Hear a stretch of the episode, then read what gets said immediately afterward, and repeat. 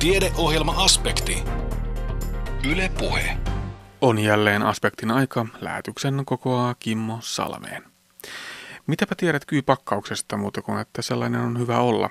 Käydään apteekissa jutustelemassa aiheesta. Koulun pulpeteissa jos missä osaa arvostaa ergonomiaa. Onneksi muotoilun ja käytettävyyden voi yhdistää. Sen todistaa Woody Oy, joka pokkasi vasta muodosta tulevaisuus muotoilupalkinnon. Mopoli ja temput ovat varmasti monen mielestä lyömätön yhdistelmä, mutta kuinka yhdistetään taikuus ja mopovalistus? Entä miten on mahdollista, että pelargoniapistokkaassa on erivärisiä kukkia kuin emokasvissaan? Tässä tämänkertaisen aspektimme aiheita. Aluksi puhutaan kuitenkin kirjoitustaidosta. Lukemaan oppiminen avaa lapselle aivan uuden maailman, mutta entäpä kirjoitustaito? Tuleeko se automaattisesti lukutaidon myötä? Kolmannes lapsista osaa lukea kouluun mennessään, eli osaako kolmannes ekaluokkalaisista myös siis kirjoittaa? Ei välttämättä, näin vastaa professori Leena Holopainen Itä-Suomen yliopistosta. Holopaisen luotsaamassa APILA eli alkuopetuksen äidinkielen tutkimus Suomessa, Saksassa ja Italiassa hankkeessa näkökulma on nimenomaan kirjoitustaidon oppimisessa. Tästä aiheesta kuulemme seuraavaksi. Anne Heikkinen tapasi Leena Holopaisen. Se mielenkiintoinen kysymys on tässä, että mitä on lukeminen, mitä on kirjoittaminen, mitä on se oikein lukeminen, mitä on oikein kirjoittaminen, mitä on ylipäätänsä se kirjoittamisen semmoinen funktio, että, että miksi lapsi lähtee kirjoittamaan.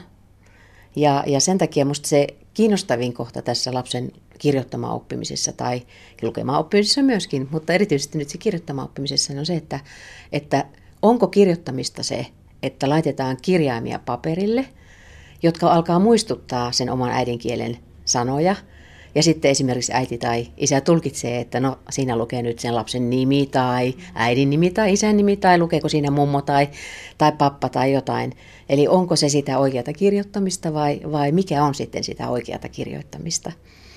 Että jos ajatellaan kirjoittamisen funktio on tuottaa asioita paperille, ajatuksia tai tietoa tai mikä se nyt sitten missäkin tilanteessa on, niin niin toki siinä on ainakin vähän ajatusta siihen suuntaan, että jos vaikka kirjoitetaan mummo tai pappa, niin ajatellaan silloin sitä, sitä henkilöä ja yritetään tavoitella sitä muotoa, mikä, mikä sitten se oikein kirjoitusmuoto sitten siinä kielessä on. No, mutta osaako lapset kolmannes lapsista kirjoittaa kouluun tullessaan, niin ää, mä sanoisin, että se taso, jos puhutaan siitä oikein kirjoittamisesta ja oikein lukemisesta, niin oikein kirjoittamisen taso ei ole samalla tasolla kuin se oikein lukemisen taso. Että ehkä sillä tavalla voisi tässä kuvata sitä, sitä että se kolmannes niitä lukijoita niin ei välttämättä ole samalla tasolla kirjoitustaidossaan, kun, kun, kun tuota, voisi ajatella, että he ovat lukutaidossaan. Ehkä näin voisin vastata tuohon kysymykseen. No tätä lukemaan oppimista ja opettamista on tutkittu runsaasti. Meillä on aika hyvä tieto siitä, että mitä lapsen päässä tapahtuu. Entä sitten kirjoittaminen? Onko se vielä enemmän sitä valkoista paperia, josta me emme ihan tiedä, että, että kuinka se prosessi etenee? Kirjoittamista on tutkittu paljon vähemmän, niin meillä kuin muuallakin. Ja, ja tuota, se onkin on, sekin on aika mielenkiintoista, että ää, tämä ehkä liittyy sellaiseen asiaan, että – ainakin meillä ja monissa muissakin maissa ajatellaan, että kirjoitustaito tulee siinä lukutaidon rinnalla. Että tulkitaan ehkä, että kun osataan lukea, niin kyllä se sitten se kirjoitustaitokin sieltä hiljalleen syntyy ja syttyy. Toki näin useimmiten käykin. Mutta ähm, se kieli, millä se henkilö, lapsi, oppilas opettelee lukemista, kirjoittamista, niin niin sen tiedetään kuitenkin vaikuttavan siihen, että, että syttyykö ne kaksi asiaa yhtä aikaa vai eivätkö ne syty. Eli, eli tiedetään jo vähän, vähän kuitenkin, että ehkäpä ei olekaan niin, että se luku- ja kirjoitustaito kaikissa kielissä, kaikissa maissa kulkee käsikädessä tai se taso kulkee käsikädessä. Et sillä, lailla, sillä lailla tämä kirjoittamisen tutkimus on ehkä, ähm, sanoisin, että 90-luvun puolen välin jälkeen alkoi Euroopassa sellainen, no voisi sanoa, että eurooppalaisen lukemisen ja kirjoittamisen tutkimuksen uusi tuleminen. Ja, ja tuota, se alkoi lukemisen tutkimuksesta ja nyt sitten hiljalleen ollaan niin kuin uudelleen herätty myöskin tähän kirjoittamisen tutkimukseen. Ja, ja sillä tavalla niin kun, nyt on tutkittu kirjoittamista jo aika monessakin maassa, mutta se historia, jos ajatellaan, ja se määrä, volyymi, millä sitä tutkimusta on tehty, niin on huomattavan paljon suppeempi kuin mitä lukemisen osalta. Mutta nyt tilanne korjaantuu ja on korjaantumassa tämän teidän Apila-tutkimushankkeenne myötä. Eli siinä tutkitaan alkuopetuksen äidinkielen tutkimusta Suomessa, Saksassa ja Italiassa. Hyvin erilaisia maita, hyvin erilaisia kieliä. Miksi juuri tämä maayhdistelmä? No aivan ensiksi täytyy sanoa, että meillä on tässä tutkimuksessa kolme maata, mutta kaksi kieltä. Ja, ja tuota, äh, eli kielet ovat suomi ja saksa. Ja äh, Italia on tässä mukana sen takia, että äh, meidän tutkimusalue Italiassa on Etelä-Tirolin alue, jossa pääkieli sillä alueella, meidän tutkimusalueella onkin saksa. Ja me halutaan verrata kahta kieltä, mutta kolmea erilaista koulutus- oppimisopettajakulttuuria. Ja, ja tuota, kun kysyit, että miksi juuri nämä kielet, no ää, aiemmasta tutkimuksesta tiedetään lukemisen tutkimuksesta, joita, jota on tehty, ää, kun viittasin tuohon, että, että 90-luvulla alkoi tämmöinen eurooppalaisen tai eurooppalaisten kielten lukemisen tutkimus erityisesti, niin, niin se tutkimus tuotti ää, erittäin hyvää monipuolista tietoa myös siitä, että millä tavalla nämä eurooppalaiset kielet, siinä tutkimuksessa oli 16 eurooppalaista kieltä mukana, niin millä tavalla nämä eurooppalaiset kielet sijoittuvat sellaisesta ortografian näkökulmasta, joka tarkoittaa sitä tässä nyt sitä, että esimerkiksi kuinka lähellä puhuttu kieli ja kirjoitettu kieli on toisiaan. Ja, ja ajatellaan, että ää, puhutaan tällaisista säännöllisistä kielistä ja epäsäännöllisistä kielistä juuri tästä näkökulmasta, puhutun ja kirjoitetun kielen läheisyyden näkökulmasta, niin ajateltiin tai tiedettiinkin jo, että aha, suomen kieli on äh, sellainen kieli, jossa me aika lailla kirjoitetaan niin kuin puhutaan.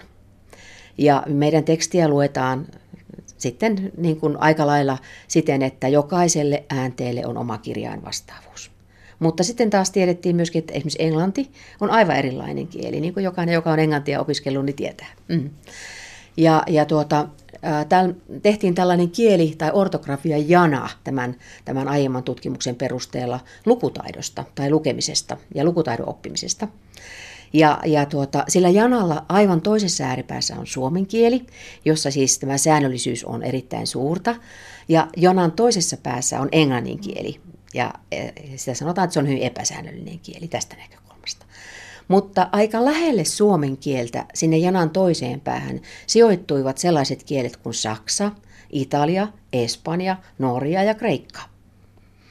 Ja tämä oli se semmoinen lähtökohta nyt sille, että no miksi nyt saksan kieli tähän mukaan ensimmäisenä. Eli ajateltiin, että miksi tutkia sellaista kieltä, joka on kaukana meistä, että ehkä me ei saada siitä enää mitään lisäinformaatiota, vaan voisiko tutkia sellaista kieltä, joka on tämän säännöllisyyden näkökulmasta aika lähellä. Että mitä opittavaa meiltä voi, meillä voisi olla meidän lukemaan ja kirjoittamaan oppimiseen, opettamiseen, juuri siitä meidän kielen lähellä olevasta kielestä. Eli nyt tässä tapauksessa Saksasta. Ja, ja siksi saksan kieli. Toki siihen vaikutti se, että minulla oli myöskin siellä, siellä äh, tutkija ystäviä ja, ja, ja oli aiempaa yhteistyötä tehty jo saksalaisten kanssa. Ja, ja sitten Italia tuli siihen mukaan todellakin sitten tästä näkökulmasta, että, että siellä on sama kieli, mutta aivan eri kulttuuri, eri opettajan koulutus, koko, koko se Etelä-Tirolin alue on hyvin erikoinen, erikoinen alueeltaan. Eli haluttiin ottaa tämä tämmöinen kulttuurinen ja monikulttuurinen näkökulma tähän. Ja en malta olla sanomatta vielä tässä yhteydessä, että että juuri viikko sitten on semmoinen aiesopimus tehty espanjalaisten kanssa. Eli nyt tähän tutkimusperheeseen, jota me nyt olemme aloittaneet, niin on tulossa mukaan tämä espanjan kieli. Eli joka on sitä hyvin lähellä suomen kieltä olevaa, olevaa kieliperhettä, mutta, mutta katsotaan, miten sitten espanjalaisten kanssa lähdetään, lähdetään tätä tutkimusta sitten jatkamaan. Me suomalaiset olemme kovin ylpeitä tästä koulujärjestelmästä ja opettajistamme ja opettajan koulutuksesta ja varmasti ihan syystä, mutta, mutta onko se Leena Holopainen näin, että myös meillä on sitä oppimista runsaasti näiden muiden maiden kokemuksista? Kyllä varmasti näin on, että, että meillä on hyvä koulujärjestelmä, meillä on hyvin koulutetut opettajat, motivoituneet opettajat, eli semmoinen perus asiat meillä on hyvässä kunnossa.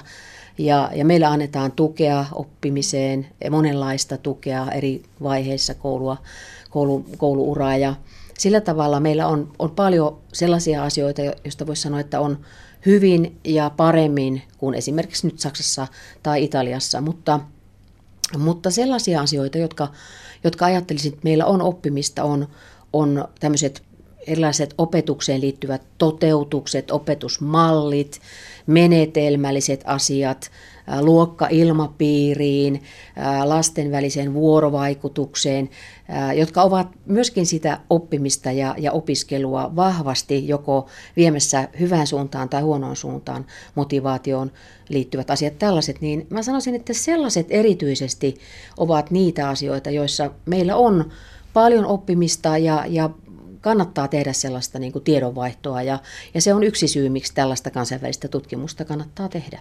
Jos nostetaan näistä yksi, niin suomalainen opetus on hyvin opettajakeskeistä. Eli opettaja sanoo, oppilat tekevät. Se on meillä hyvin perinteinen opetuksen malli. Pitäisikö mielestänne tästä jo hieman päästä irti?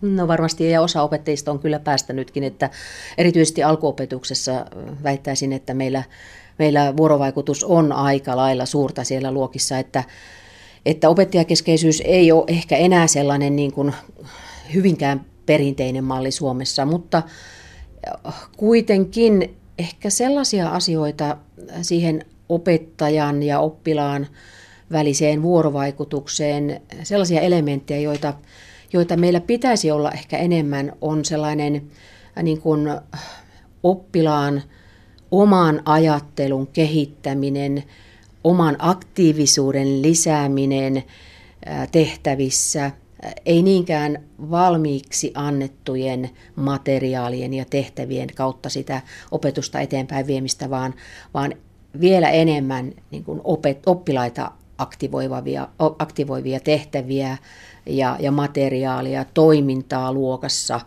ja, ja tämän kaltaisia asioita, jotka, jotka ainakin luulisin ja näyttäisi siellä siellä eurooppalaisissa kouluissa olevan vähän toisella tavalla järjestetty. Ja sitten se sosiaalinen vuorovaikutus, eli ymmärrys siitä, että lapsi ei, ei opi vain opettajalta, vaan siinä yhteisössä. Näin juuri. Ehkä tämä on, jos olemme kiertäneet noilla meidän tutkimuskouluilla tuolla Euroopassa ja, ja nyt viimeksi sitten Espanjassa ja, ja, ja tuota, ehkä tämä on juuri sellainen asia, joka ensimmäisenä kiinnittää siellä huomiota on se, että lapset työskentelevät todella paljon keskenään. Näkisin siinä sekä hyvää että huonoa. Hyvä on juuri tämä, mitä mainitsit, tämän sosiaalisen vuorovaikutuksen, vertaistuen, tämän kaltaisten asioiden lisääntyminen ja, ja arkipäiväistyminen, että toinen oppilas opettaa toista.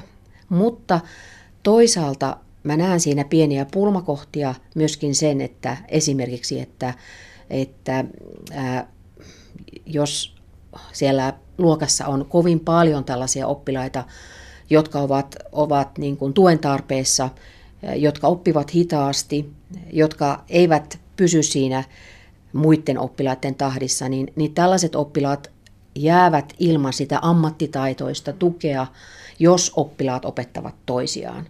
Eli semmoiset oppilaat, joilla, joilla kehitys ja edistyminen tapahtuu nopeasti ja oppivat, opitaan nopeasti, niin, niin varmasti tämmöinen oppilaiden keskinäinen aktiivinen oppiminen ja vuorovaikutus lisää entisestään motivaatiota ja, ja lisää sitä vuorovaikutusta ja, ja antaa monenlaisia avauksia siihen oppimiseen. Mutta silloin, jos kehitys on hitaampaa, niin, niin silloin ehkä se pelkona on, että se oppilaan kehitys ei saa sitä riittävää, riittävää tukea sitten siellä, siellä luokassa. Ja, ja tämmöisiä pieniä pulmia mä näen siinä, siinä että, että tuota, mm, mutta toki puolensa ja puolensa asioissa aina on.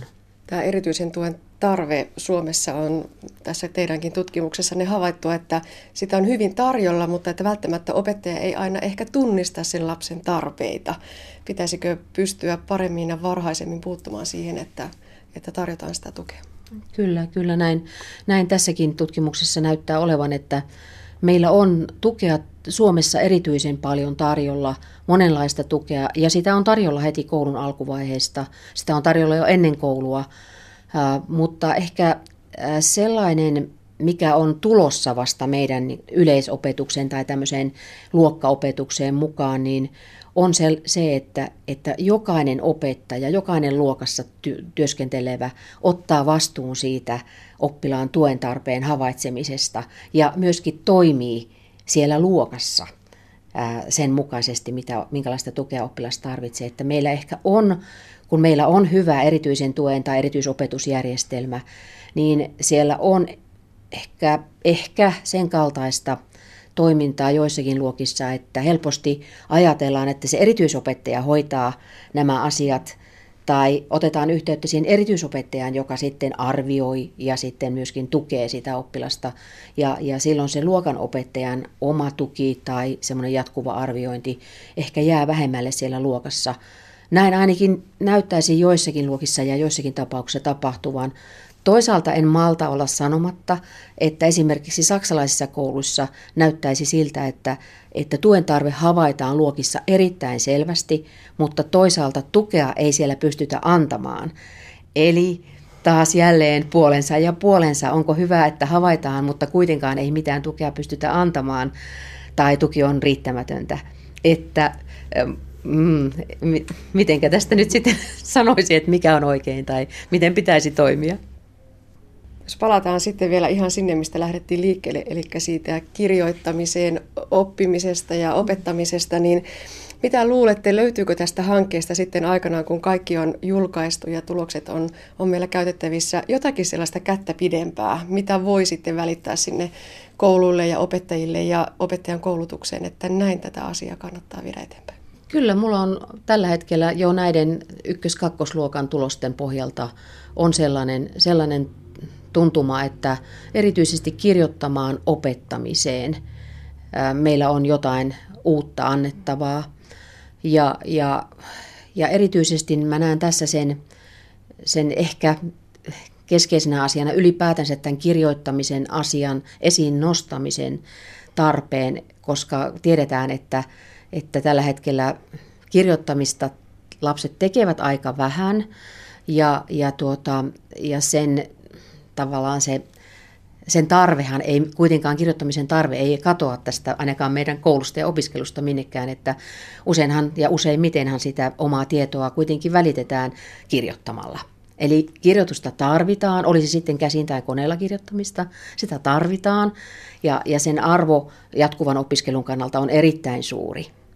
Eli siinä mielessä näkisin, että, että sille kirjoittamisen opettamiselle ja siihen motivaation lisäämiselle ja, ja erilaisten keinojen kautta sen kirjoittamisen arvon ja, ja tavoitteen esiin nostaminen on yksi sellainen, jota mä toivon, että tämän tutkimuksen kannalta tai tämän tutkimuksen kautta saadaan esille, mutta ehkä myöskin ihan jotain konkreettista, mitä nyt jo ollaan, ollaan nähty tuolta, tuolta muualta maista ja, ja Eräs semmoinen asia, mikä en malta myöskään olla sanomatta nyt, on se, että miten saataisiin pojat innostumaan myös kirjoittamisesta ja myös lukemisesta, mutta, mutta ainakin kirjoittamista nyt, kun tästä kirjoittamisesta puhutaan, niin, niin ehkä siinä on myöskin sellainen, josta toivon ja uskonkin, että jotain ajatuksia saadaan äh, tähän kirjoittamisen opettamiseen myöskin poikien osalta. Kirjoitustaidon oppimisesta ja Apila-tutkimushankkeesta kertoi professori Leena Holopainen. Kesä tulee ja kärpäset ja ampiaiset ja meiläiset ja kyykäärmeet. Oletko varustautunut kotona ja kesämökillä tai marimetsässä siihen, että törmäät johonkin näistä ja saat piston tai puraisun? Kesän tulen olemme siis apteekissa päivittämässä lääkekaappia. Seuraavassa kyyn puraisun ja meiläisen piston varalle ohjeita antaa farmaseutti Krista Laukkanen.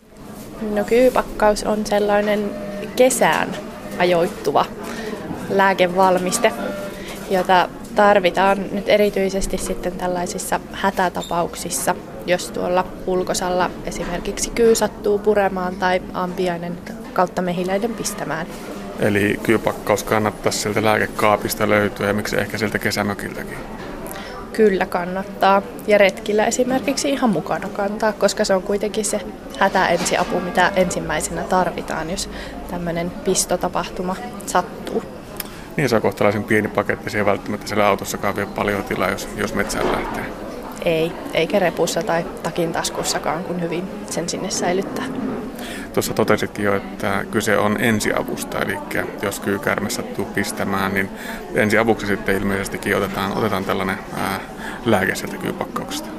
Se on ensiapu nimenomaan. Eli siitä tosiaan ei ole mitään haittaa, että sen ottaa, mutta joka tapauksessa lääkeainemäärä on sen verran pieni, että se tarvitsee sitten aina jatkohoitoa ja tarkastusta lääkärin vastaanotolla. Eli jos kyykäärmä nyt sattuu minua pistämään tuolla metsässä, niin minä otan sen kyy, lääkkeen, lähden vastaanotolle ja se on niin näin simppeliä. Tuota, ensiarvoisen tärkeää olisi aina se, että raajaa kautta aluetta, johon kyy on purru, niin ei liikuteltaisiin.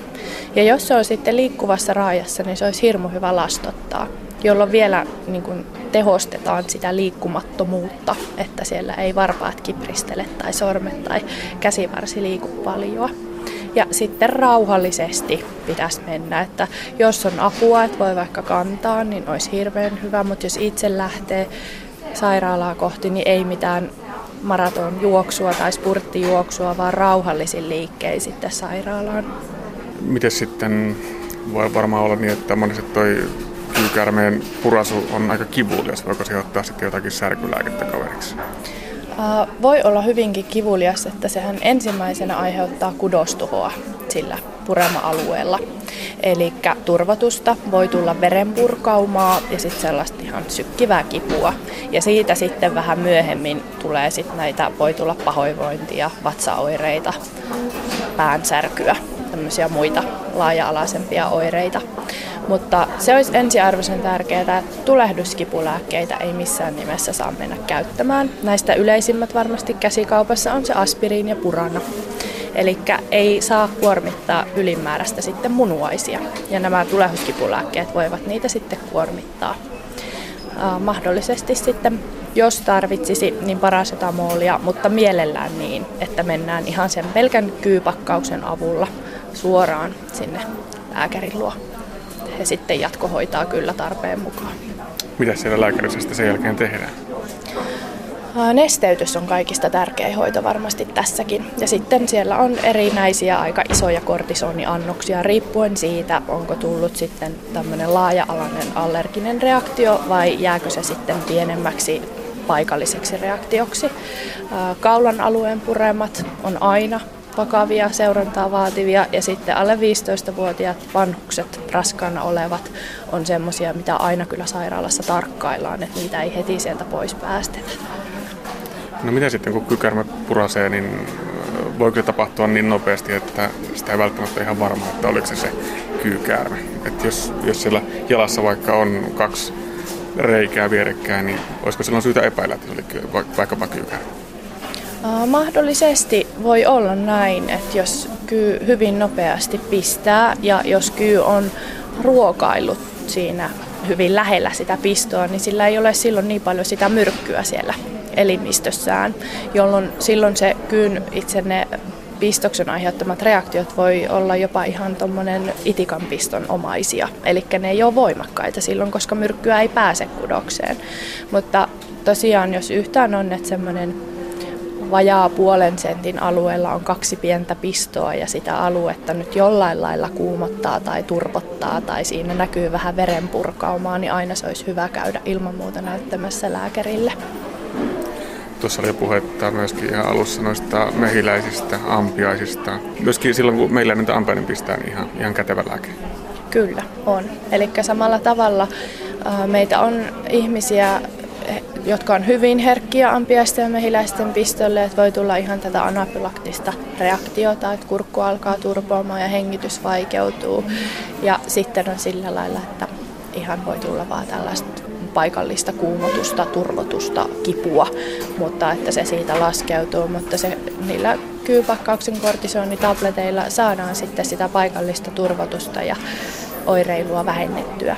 Mutta jos oireet on hengenahistusta yhtään tai tämmöistä voimakkaampaa niin kuin nielun alueen turvottelua, niin aina hakeutua lääkäriin, koska tällaiset ihmiset sitten luultavasti jatkossa varmuuden vuoksi tarvitsevat sitten esimerkiksi semmoisen epipenin adrenaliinikynän mukaan, jolla saadaan sitten estettyä se kurkun turpoaminen ja pahemmat oireet, että päästään lääkärin hoitoon.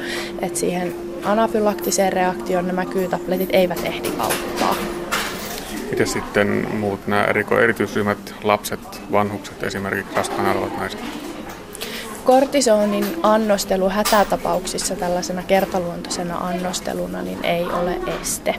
Eli ainahan on tärkeää se, että saadaan semmoinen tärkeä nopea ensiapu, jotta päästään sitten jatkohoitoon.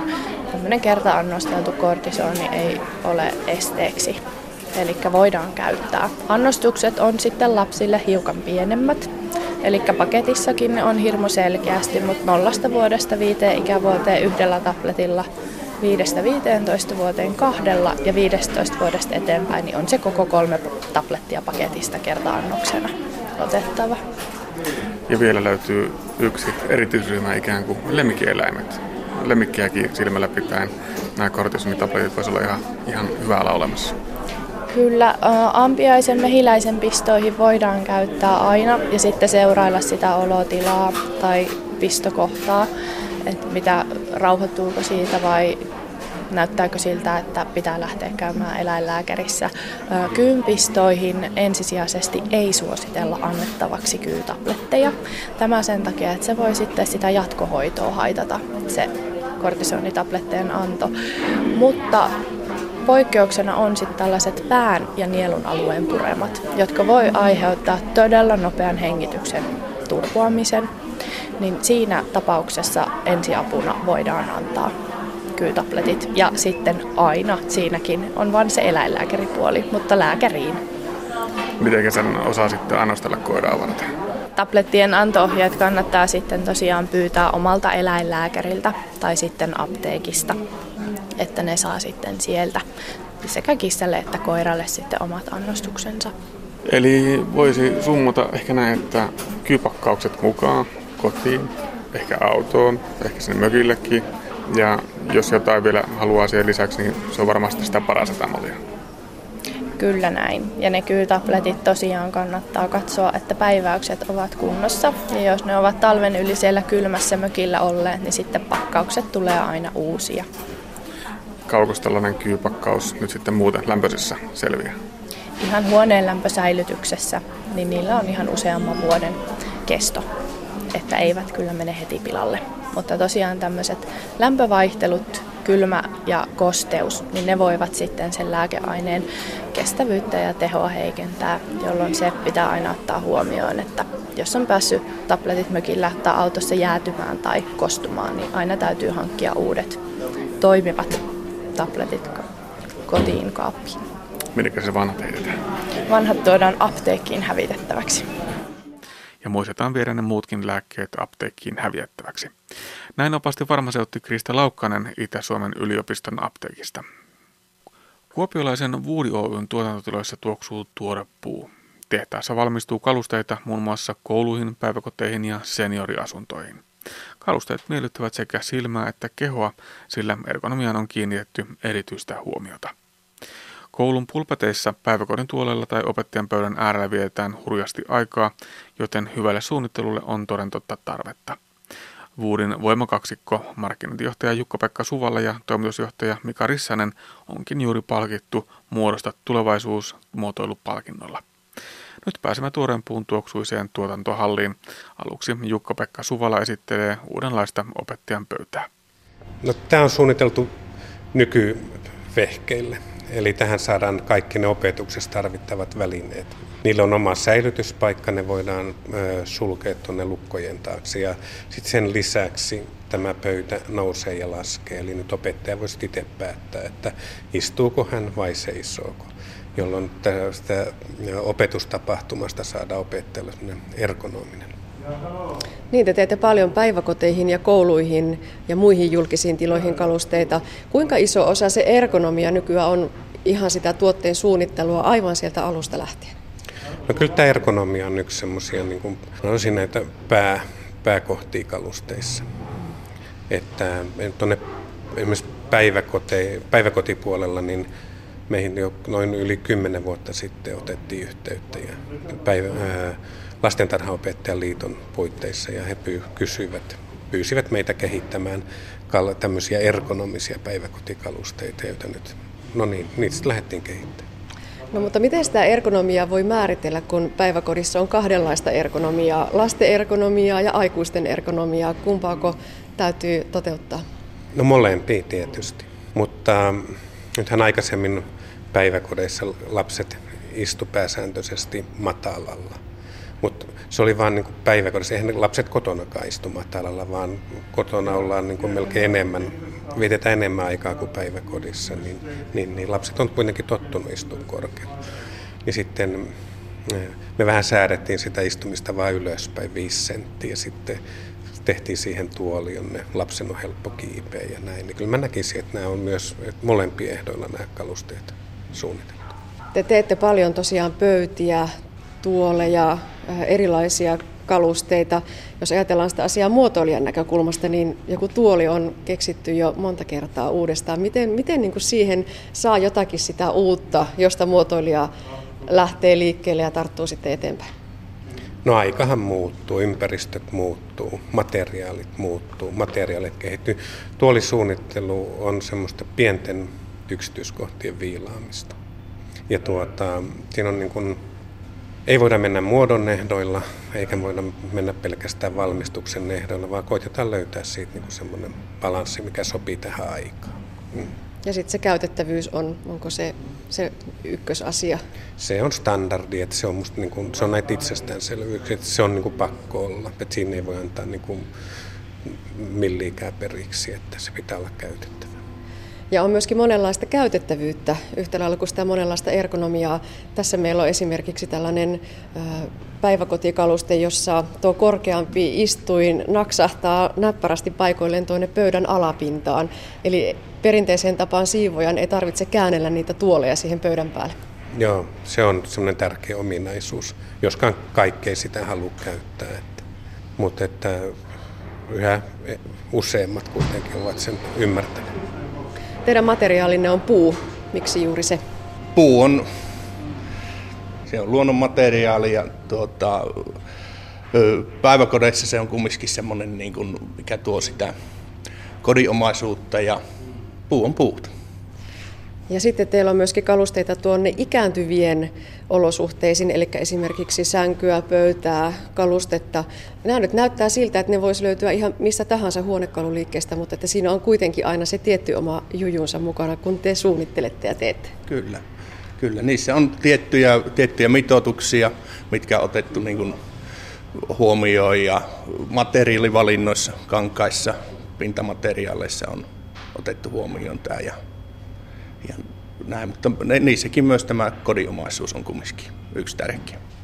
Ja sitten se kestävyys ja siivottavuus, pestävyys, ne on varmaan, niin kuin tuossa puhuttiin sitä käytettävyydestä, niin ne on niitä ykkösjuttuja. Kyllä, ne on niitä itsestäänselvyyksiä, että nämä on oltava niissä joka tapauksessa. Onko Vuudilla semmoinen omanlaisensa suunnittelu, näpin jälki, sormenjälki, että teidän kalusteenne tunnistaa ja erottaa sieltä muiden joukosta? Näin meille on kerrottu, että tietysti on vaikea sanoa siihen mitään, mutta kyllä meillä on niin kuin, tässä vuosien saatossa niin kehittynyt semmoinen oma ajattelu. Me tehdään semmoisia yksinkertaisia asioita. Niin, mikä se ajattelu on, jos sen pitäisi pähkinänkuoren kiteyttää, niin onko joku kaluste tai, tai joku suunniteltu juttu, joka kuvastaa varsin hyvin sitä vuodin omaa linjaa? No vaikea sanoa, mutta että, tässä niin kuin mitä kauemmin näitä on tehty, niin sen enemmän me on niin kuin pelkistetty.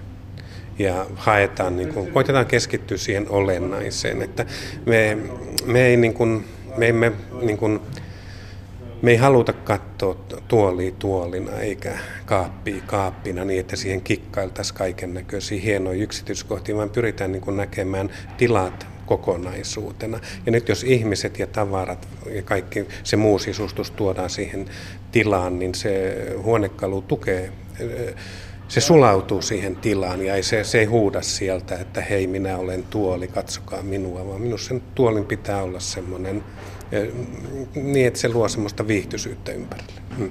No entä värit? Takanasi on turkoosin värinen pöytä. Eli vaikka puhutaan puusta, niin väriäkään ei unohdeta. No ei, eikä me tätä väriä valita. Että me on tarjottu yleensä aina meidän asiakkaat valitsee tämän värin. Ja meidän asiakkaathan ovat naisia pääsääntöisesti. Ja kuka, oletko koskaan nähnyt niin kuin harmaata naista? Että minä, minun ymmärtääkseni naiset värjää tukankin aina niin kuin vaikka minkä väriseksi ja meikkaan. Eli, eli naiset on, osaa käyttää värejä ja he ovat opettaneet, he vaatii meiltä näitä värejä. Ei me, ei me näitä itse niin kuin valita. Olemme, mennään trendien mukaan ja tietysti ollaan tässä opittu ja herkiksi tultu, että osataan sitten tarjota oikeita. No mitä sanoo toimitusjohtaja? Osaako siellä hankintapuolella ihmiset hankkia hyviä kalusteita, joiden ainoa valintaperuste ei ole se halvin hinta? No osaa ja ei osaa. Me pyritään tekemään työtä se, että he osaisivat sitä tehdä. Kerrotaan, kerrotaan käydä esittelemässä tuotteita, niiden ominaisuuksia ja koitetaan saada niin tarjouspyyntöihin näitä, että se ei ole hinta tosiaan se ainut ratkaiseva tekijä, vaan että siellä olisi tämä käytettävyys, laatu, pitkäikäisyys ja tämä kokonaisedullinen ratkaisu. Mikä se tämmöisen tuotteen elinkaari muuten on? Tota, kuinka ikuista puu on? No kyllähän se on varmasti sen päiväkodin eliniän. Se pitäisi kestää, että siitä niin kuin lähdetään. Että niin kauan aikaa, kun se päiväkoti on olemassa, niin niin kauan aikaa sillä pitäisi niiden kalusteiden kestää. No täällä Suomessa näihin puukalusteisiin on totuttu ja ne on tuttu juttu. Teillä on jonkin verran myöskin vientiä maailmalle. Miten tällainen kaluste vetää tuolla maailmalla? No me ollaan vientiä tehty jo vuodin eliän ajan ja tuota, nyt viimeisen kolmen vuoden aikana ollaan panostettu siihen vientikauppaan kovasti ja tuota, kyllä sieltä rupeaa niitä, niitä kanavia löytymään, minnekä näitä rupe, rupesi menemään. Ja, mutta kilpailu on kansainvälisesti kovaa ja tarjontaa, on, tarjontaa löytyy. No onko tämä se muotokieli, joka, joka on tuttua myös, jos puhutaan Keski-Euroopasta, esimerkiksi siitä Saksasta, Norjasta, niin, niin tota, ei kauhean kauas vielä heitetä? No, tämä on aina siis suomalainen muotoilu. Mm, ei, ole, ei se mitään hirmu haluttua maailmalla valitettavasti ole. Että kyllä siinä paljon saa niin kuin työtä tehdä ja aika paljon joudutaan miettimään sitä, että me saadaan siihen sellaisia ominaisuuksia, että, sen, että kalusto on myös haluttava tuolla Euroopassa. Mutta tämä maailma muuttuu koko ajan ja, ja ihmiset onneksi kehittyy ja haluaa Suomalainen lasimuotoilu on tunnettu kautta maailmaa. Milloin suomalainen kalustemuotoilu tulee perässä? Onhan kalustemuotoilu vähintään yhtä tunnettu kuin lasimuotoilu minun mielestä. Ja, ja tota, mutta meillä on vaan niin kovin vielä vähän tehty tuonne maailmalle, että siellä on minusta paljon mahdollisuuksia. Tämä teidän yrityksenne on juuri palkittu muodosta tulevaisuus muotoilupalkinnolla. Millaisin mielin olette ottaneet palkinnon vastaan? No hyvin yllättyneen mieli ja tietysti positiivisia mieli. On se hienoa, hienoa, hienoa aina saada, saada tunnustusta silloin, kun sitä vähiten odottaa. Että. Te olette molemmat valmistuneet muotoilijoiksi Kuopion muotoiluakatemiasta, jonka ylläpitäjä Kuopion Rovasveen yhdistys tämän palkinnon hiljattain myösi. Eli tavallaan siitä vanhasta opinahjosta niin ei oikein taida päästä irti. Onko se hyvä asia, että, että se kulkee tässä myös ammattiuran rinnalla? Kyllä se minusta hyvä asia on. Että kyllähän aikanaan sieltä hyvän pohjan sai tähän, tähän työhön, mitä on tehty. Ja, ja tuota, positiivisella mielellä. Oikein, oikein hyvä. No käyttekö te siellä vinkkaamassa tuleville ammattimuotoilijoille, että mihin suuntaan, mitä kannattaa haistella, mihin kannattaa ryhtyä? No, meillä on harjoittelijoita siellä jonkun verran aina ja, ja tot, kyllä me kerrotaan aina. On, on siellä tullut käyttöä niin kuin tämmöisiä joitain niin kokemuksia on tullut käyty kertomassa, että, että se on minusta ihan positiivista. Näin totesivat markkinointijohtaja Jukka-Pekka Suvala ja toimitusjohtaja Mika Rissanen Woody Oystä. Toimittajana edellä oli Anne Heikkinen. Mopoilu ja temput ovat varmasti monen nuoren mielestä lyömätön yhdistelmä, mutta kuinka yhdistetään taikuus ja mopovalistus? Piipahdetaan kuopiolaisella Minnakantin yläasteella, jossa nämä asiat yhdistyivät liikenneturvan ja Taikuri Pujon Paronin yhteisessä roadshowssa. Taikuri Pujon Paroni on jo valmistautumassa esitystä varten. Lavalla on taikurivälineistöä, savukone, mopo ja taikurin käsissä vilahti jo elävä kyyhkynenkin. Tänään on luvassa taikuutta, huumoria ja erittäin tärkeä sanoma 7, 8 ja 9 luokkalaisille, eli liikenneturvaa. Elävä kyyhkynen. Joo, tällä voitetaan, tai toivottavasti voitetaan tuota, niin nuorisopuolelle, ne alkaa nauramaan ja kuuntelemaan, että mikäs, mikäs mies tämä oikein on. on. Mulla on kolme lintua tässä esityksessä. Kolme lintua, taikuri ja liikenneturvallisuudesta siis puhutaan. Kyllä, eli kypärä, hihna, sitten tuo päissään ajelu ja virittäminen, eli neljä, ne neljä kiihkeitä asiaa, niin ne käytäisiin läpi ja niitä niin kuin kerrataan, että miten tärkeitä ne on ja kerron sitten semmoisen tosi tarinan siihen kanssa. Puhutaan yläasteikäisistä, jotka ovat täällä nyt sitten yleisenä varmaan aika haastava kohderyhmä. On, on tosi haastava kyllä, mutta tosi hienosti mennyt kyllä, että ne kuuntelee, kuuntelee hirmu tarkkaan ja erittäin positiivisesti on ottaneet vastaan kyllä. Onko se näin, että tuollaiseen yläaste, ylä, yläkouluikäiseen nuoreen niin tota, teho parhaiten, kun esitetään, rakennetaan kunnon roadshow ja esitetään vähän taikatemppuja, että se pelkkä tiedon päähän kippaaminen, niin se ei välttämättä teho.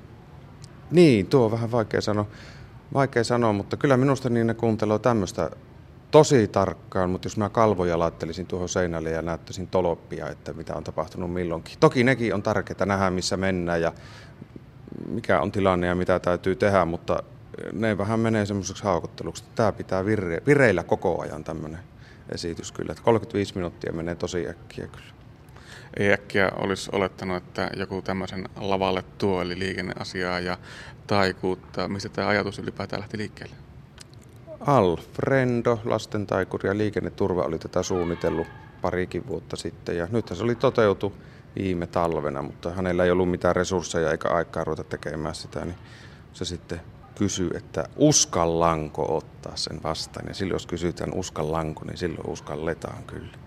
Ja sitten otin sen vastaan haasteen. Ja ilmeisesti tuo uskallus on kannattanut. On, kyllä minä olen ollut tosi tyytyväinen. Että ihan mukava olla tällä kiertueella. Nyt pari viikkoa vielä jäljellä. Millaista palautetta nuorilta on tullut? Tosi hyvää palautetta kyllä, että on ne tämmöistä, että ihan mielettömän äkkiä meni aika ja sikaa hyvä esitys ja tämmöisiä ihan erittäin hyvää palautetta. Ei siinä mitään, me jätän sinut valmistautumaan tuohon esitykseen ja ei kun tsemppiä vaan. Joo, kiitoksia. Näin kertoi siis taikuri Puijon Paroni. Yleisö salissa hiileni tehokkaasti, kun koulun juhlasallin lavalle päräytettiin mopolla savun keskelle. Savusta huolimatta tarkkasilmäinen yleisö ei hämännyt, kun siltä kysytään, mikä meni sisääntulossa vikaan. Aivan. Aika tavallinen mopoilijan virhe tai usein jopa tavaksi piintynyt ongelma. Kypärän hihna jää turhankin usein auki. Niin moottoripyöräilijän kuin mopoilijankin kannattaisi kiinnittää reilusti huomiota omaan ajovarustukseensa. Kypärän pitäisi olla oma, ei mielellään se lainakypärä, ja hiinan pitäisi olla kiinni. Etenkin kun siirrytään mopoista nopeampiin kaksipyöräisiin, kasvaa myös muiden varusteiden kuten ajokenkien ja ajopuvun merkitys. Valitettavan usein myös alkoholi liittyy mopoiluun. Lol. Eikö se ole tosi Jonne, joka vetää ES hihasta? Miten se meni? Hei, ennen kuin mä pääsen kehumaan mun mopo, mä näytän teille kanssa yhden tempun. Mä harjoitellut tätä koko viikon lopu ja nyt te tuutte näkemään sen itse asiassa eka kerran. Kattokaa tarkkaan, tähän ei tarvita isoja liinoja, ei tarvita kuin tämmönen pikkunen liina. Tästä saa hyvät pärinät, mä kuulin tän Joensuussa. Ja kattokaa tarkkaan, vaikka on maanantai-aamu, niin skool, drinkki. Kyllä lähtee. On, onko tää ES? Tää on vähän jytäkämpää. Tää pärisee ihan kunnolla. Ja, ja nimittäin ei vielä ole valmista. Mulla on täällä vähän vinkkua. Teilläpä ei oo. Otetaan vähän vinettoa. Noin. Otetaan vähän vinkkulia. Kato, vaikka maanantai, niin kyllä lähtee. Kohta päästään kunnolla vauhtiin vasta. On hyvää kuule. No niin, nyt lähtee. On kuule tässä semmonen mopo, voi herranen aika. Tässä on kuule 18 millinen kaasuttaja, 80 pytty, renkaat, rattaat, tässä on kaikki. Kaikki mahdollinen, mitä hyvä, se hyvä mopon ominaisuudet, mutta pakoputki on jätetty poliisien takia niin semmoiseksi, että ne ei pärjää eikä ne tajua, että mitä tälle on tehty. Ja nyt tämä lentää tämä mopo ja mä näytän kuule mitä kaikkea tää on. Se Ja näyttihän se taikurimme Puijon paroni, mihin tuolla viritetyllä mopolla ja alkoholilla päästään. Kyyhkynen laitettiin esityksessä pussiin, pussiradalle ja hups, mopolla yli.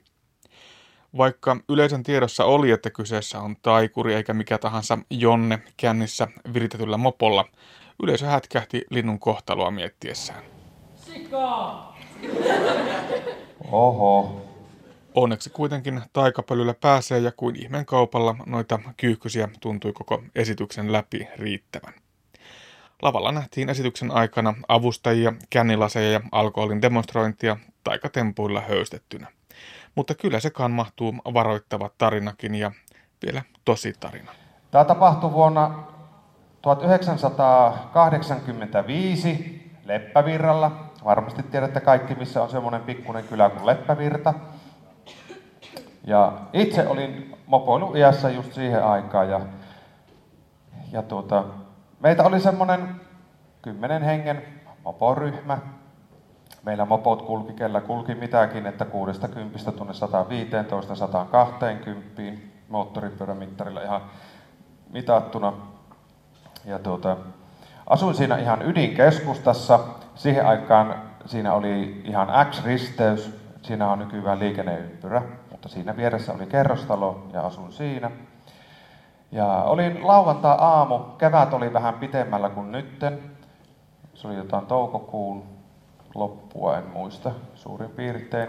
Ja olin tosiaan pesemässä mopoa, kun kuulin, että Make, hyvä ystäväni Make, mikä kuuluu meidän porukkaan, niin on tulossa mopolla sieltä oikealta. Ja kuulin sen, että Make on tulossa nyt tosi lujaa.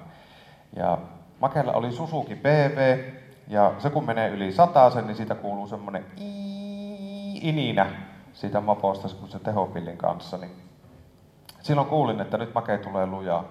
Ja Make oli tulossa oikealta, oli X-risteys, ylhäällä oli ja alhaalla oli kolmiot ja Makeella oli etuajo-oikeus. Ja Make oli tulossa siihen etuajo-oikeutettuun risteykseen ja alapuolelta oli tulossa kolmion takaa auto, suurehko henkilöauto. Ja auto tietysti katteli ympärilleen, että onko tulossa ketään ja huomasi, että sieltä on mopo tulossa, mutta ei tietenkään välittänyt siitä, kun se oli niin etäällä. Ei sitten voinut kuvitella, että mopo tulee 120 eikä 40. Tulee hiukan nopeammin nimittäin paikalle mopo silloin. Ja tietysti nosti kytkintä ja ajoi sen keskelle risteystä. No, onnettomuuslautakunta myöhemmin sitten, kun tutki tuon onnettomuuden, niin Makehan oli totta kai lyönyt vaistomaisesti, kun näki, että auto tulee, niin se löi jarrut lukkoon. Niin, niin siinä vauhdissahan sen mopon jarrut meni kaikki ihan tuhannen kappaleeksi. Mopon jarrut ei ole suunniteltu kuin 450 vauhtia varten. Niin sieltä meni olkatapit, jarrukengät, palat, kaikki meni tuhannen kappaleeksi. Mutta onni onnettomuudessa ne kääntyi siellä, kun ne murskautui, niin ne kääntyi poikittain ja ne hirtti takarenkaan kiinni. Ja siinä kerkesi tulla parikymmentä metriä mustaa jälkeen ennen kuin hän osui sitten siihen autoon. Ja Make osui tuohon pelkäjän puolen oven ja etulokasuojan saranoiden kohdalle suurin piirtein, eli aika siihen tiukkaan kohtaan. Hän lenti semmoiset 25-30 metriä.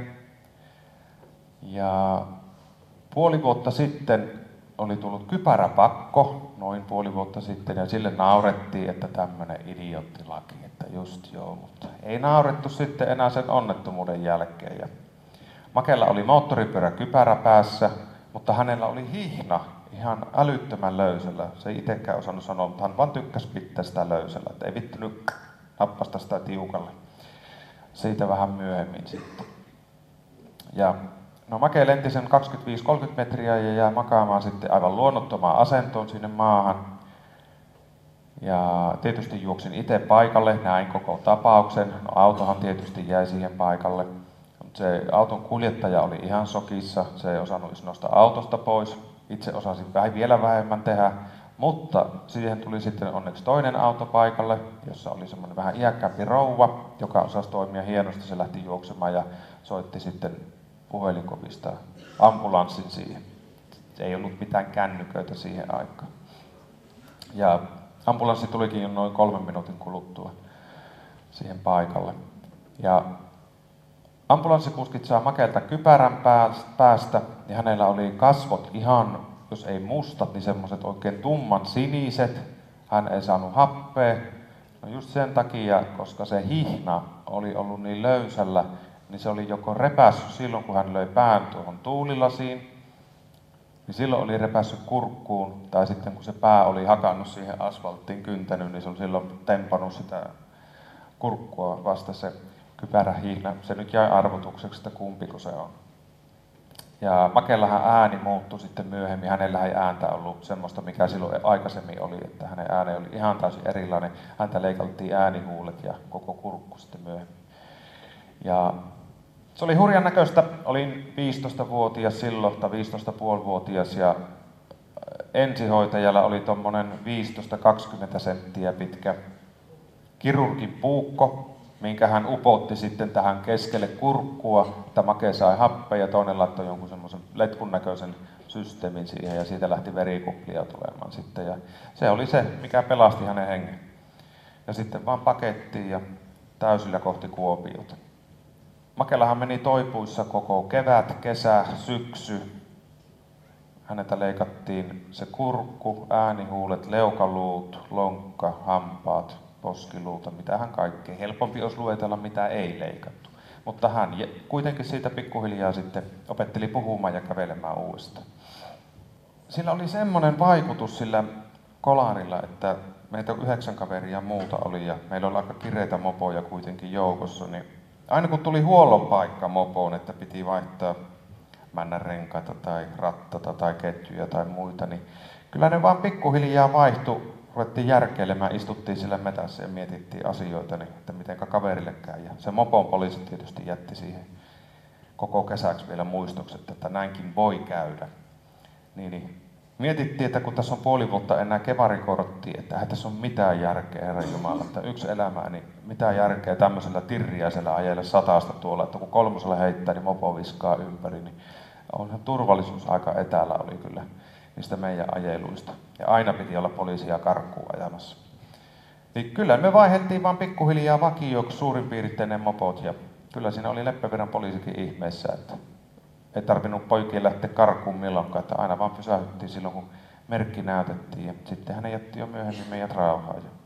Sitten siirryttiin Kevariin ja sittenhän sitä oli jo sitä vauhihurma ja sieltä kautta sitten pikkuhiljaa autoihin. Mutta päivääkään ei ole pojatkaan katunut sitä, kun mopovirityksestä luopuvat jälkikäteen, kun on jutellut sitten heidän kanssaan. Tämän silloisten nuorten reaktion, kun saisi aikaan mopoilevien nuorten keskuudessa jo ennen kuin itselle tai tuttava piirissä kolisee, oltaisi aika pitkällä. Kouluilla tehtävä valistustyö on hyvin tavallista, vaikkei siihen aina magiaa liitykään, kuten tällä kertaa. Minä Kantin yläkoulun rehtori Risto Ikäheimo on järjestettyyn tilaisuuteen tyytyväinen.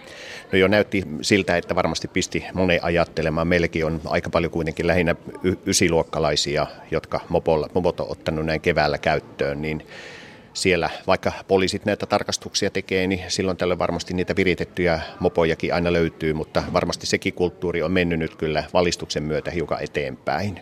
Kyllä varmasti ajattelemisen aihetta tuli oppilaille tästä. Nämä oli kasiluokkalaisia sillä tavalla, että näillä nyt ei monella vielä mopo ole, mutta suunnitelmia kyllä varmasti on.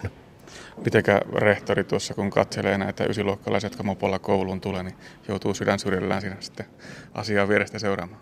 No kyllähän se tätä on meilläkin tämä nämä kadut, mitä tässä tänne koululle tullaan, niin on aika kapeita. Ja se, että jos siellä liian suuria nopeuksia käytetään, niin sieltä saattaa puutarhakadulta sivusta tulla auto eteen tai sitten pieniä alakoululaisia, jotka on suuntaamassa tuonne viereiselle alakoululle, niin kyllä vaaran paikkoja varmasti löytyy. Että ihan mielellään tällaisia erinäköisiä turneita tänne koululle otetaan. Kyllä, näin on. Ja liikenneturva on tässä mielessä niin ihan mukava yhteistyökumppani, että sieltä on saatavissa tällaisia asioita. No niin. Minä tähän loppuun haluaisin sanoa vielä, tässä esityksessä ei missään kohin kiusattu eläimiä. Kyse on haikuudesta. Ja sitten haluaisin jättää, että toivottavasti jätti miettimään muutamia asioita. Jokainen voi miettiä hihnan tarpeellisuutta, että onko valmis ottamaan tuommoisen tillin ja iskun päähänsä, vammautua tai sitten vielä tapahtua jotain pahempaa. Tai Sitten jos on saanut jostain sitä olutta tai jotain muuta ja sillä pikku päissään ajelee ja kun näkee ne siniset valot takana, kun jää sitten kiinni siitä, kun se on sataprosenttisen varma, että ilmoitetaan kotiin, siellä käy sosiaalihuolto, kortti lähtee, sakot tulee, ynnä muuta, ynnä muuta, mikä show siinä on. Ja kolmanneksi sitten, jos on joku tämmöinen mopon tirja, niin jos tämmöinen tuplanopeutta kulkee, niin kun sitä ei todellakaan huomata liikenteessä samalla tavalla kuin norminopeutta ajavaa mopo, eikä itse pysty hallitsemaan sitä mopoa. Mä tiedän, täällä on henkilöitä, pojat ajattelevat, että kyllä minä osaan muuten ajaa. Minä voin sanoa kokemuksen syvällä rintaäänellä ja sairaalassa mopon, viritetyn mopon kanssa joutunut, niin ette varmasti elä osaa tuossa iässä. Vaikka sitä luuleekin. Mutta toivottavasti tämä nyt jätti jotain ja herätti pieniä ajatuksia ja toivotan kaikille oikein järkyttävän turvallista kevättä ja kesää. Kiitoksia. Näin siis taikuri Puijon Paroni, joka opasti nuoria turvallisempaa mopoiluun liikenneturvan kanssa toteutetulla tappamopokiertueella viime keväänä. Ja tuo kiertuehan on liikkeelle myös tänä keväänä. Kevään lämpiminä päivinä on aika nostaa pelakuut eli pelargoniat kuistin ikkunalta ulos aurinkoa. Kysy biologilta. Ohjelmasarjan päivänä kysymys liittyy tähän tuttuakin tutumpaan kasviin ja kuuluu näin. Kaverini lisäsi pelargonian pistokkaasta ja tämä uusi tulokas tekikin erivärisiä kukkia kuin emokasvi. Miten tällainen fenotyypin muutos selittyy? Multa on sama, huone on sama ja kasvikin on periaatteessa sama. Määräytyykö pelargonian väri siis sattumanvaraisesti? Kysymykseen vastaa yliopistotutkija Jaakko Pohjoismäki Itä-Suomen yliopistosta.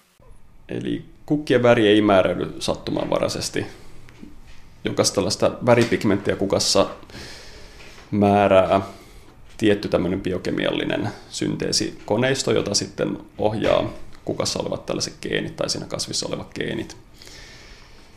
Eli kun on kaksi tällaista kloonia, joilla on nyt erilaiset kukan värit, niin me tiedetään silloin, että, että molemmissa tapauksissa niillä kukilla pitäisi olla aika lailla sama perimä, jolloin voidaan, ja sama, samaten siellä, siellä silloin pitäisi olla samat kukan väriä määräävät geenit läsnä molemmissa, molemmissa näissä kasveissa. Tietysti ensimmäisen aika usein näissä saattaa olla kyse inhimillisestä erehdyksestä, että muistetaankin, että nämä kukat tai kasvit olisi ollut klooneja, vaikka ne oikeasti ollutkaan. Mutta on tietysti olemassa tapauksia, missä tällainen klooni tai sama kasviyksilö, jossain tapauksessa saman kasvin eri osat saattaa saada eri värisiä kukkia, johtuen esimerkiksi nyt niin sanotusta somaattisesta mutaatiosta, mikä siellä voi tapahtua siinä kasvin osassa tai sitten näissä eri klooneissa.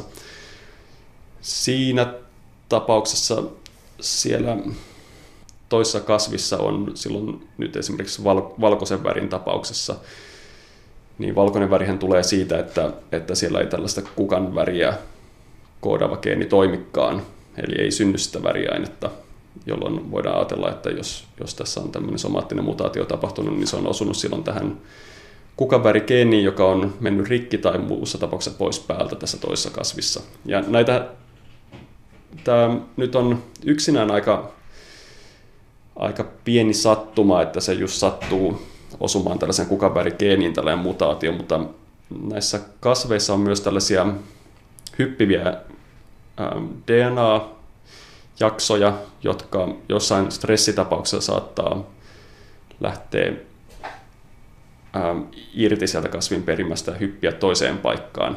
Ja koska näitä on melko paljon, niin tällaisen hyppäävän geenin osuminen johonkin tällaiseen kukavärigeeniin on jo suurempi mahdollisuus. Eli, eli voi olla tässä tapauksessa nyt kyse tällaisesta hyppäävän geenin toiminnasta. Yksi mahdollisuus, mitä mä en nyt tiedä, tiedä just näiden pelargonioiden tapauksessa, niin tiettyihin kukanväreihin vaikuttaa mullan pH ja esimerkiksi metallipitoisuus mutta niin ilmeisesti tässä tapauksessa varmaan se multa on aika samanlaista, mutta tällaistakin vaihtelua tunnetaan. Näin kertoi yliopistotutkija Jaakko Pohjoismäki. Kysy biologeilta on Itä-Suomen yliopiston biologian laitoksen nettipalvelu, jossa asiantuntijat vastaavat biologian alaan liittyviin kysymyksiin ja tuon palvelun äärelle pääset vaikkapa Aspektin nettisivujen kautta. Näin nimittäin päättyy tämänkertainen aspekti. Lisää aiheistamme netissä osoitteessa kantti.net kautta aspekti.